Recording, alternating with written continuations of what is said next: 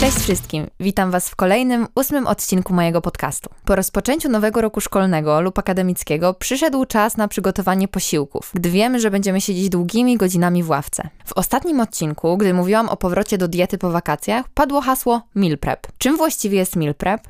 Przychodzę Wam z pomocą. Meal prep to skrót od sformułowania meal preparation, które w dosłownym tłumaczeniu oznacza przygotowywanie posiłków. Polega na przygotowywaniu całych posiłków lub poszczególnych składników na zapas, dzięki temu późniejsze gotowanie trwa krócej i jest dużo wygodniejsze. W praktyce wygląda to tak, że zaszywasz się w kuchni na przykład dwa razy w tygodniu i przyrządzasz potrawy na kilka kolejnych dni. Można wtedy zrobić zarówno gotowe całe dania, albo przygotowywać bazy posiłków, na przykład makaron, ryż, które po ugotowaniu mogą długo stać w lodówce i być świeże. Przygotowanie tej bazy skróci czas do kończenia posiłku. Niektórzy mówią, że meal prep jest jak domowa dieta pudełkowa i osobiście myślę, że to określenie dobrze oddaje ideę takiego systemu gotowania i jedzenia. Po co tak właściwie ten meal prep? Tak naprawdę przygotowywanie posiłków w taki sposób pozwala zarządzać naszym jadłospisem. Przede wszystkim wymaga planowania posiłków na kilka dni do przodu, a więc musicie sporządzić listę zakupów i rozplanować, jakie produkty przydadzą Wam się do danych posiłków. Idźcie na spore zakupy, żeby wszystkie potrzebne produkty kupić za jednym razem, a nie później tracić czas na chodzenie po sklepach każdego dnia w celu tego, żeby kupić jeden produkt.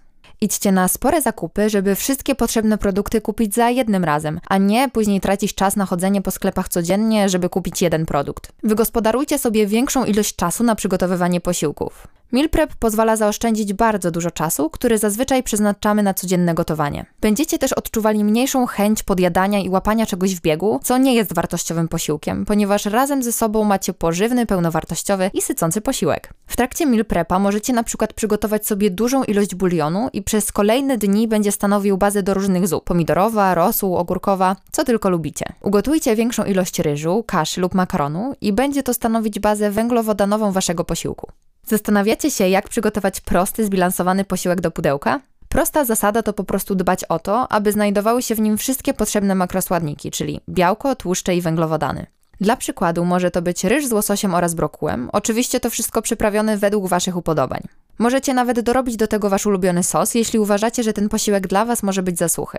Wiele inspiracji i przepisów na konkretne dania możecie znaleźć w internecie, bo jest tego mnóstwo.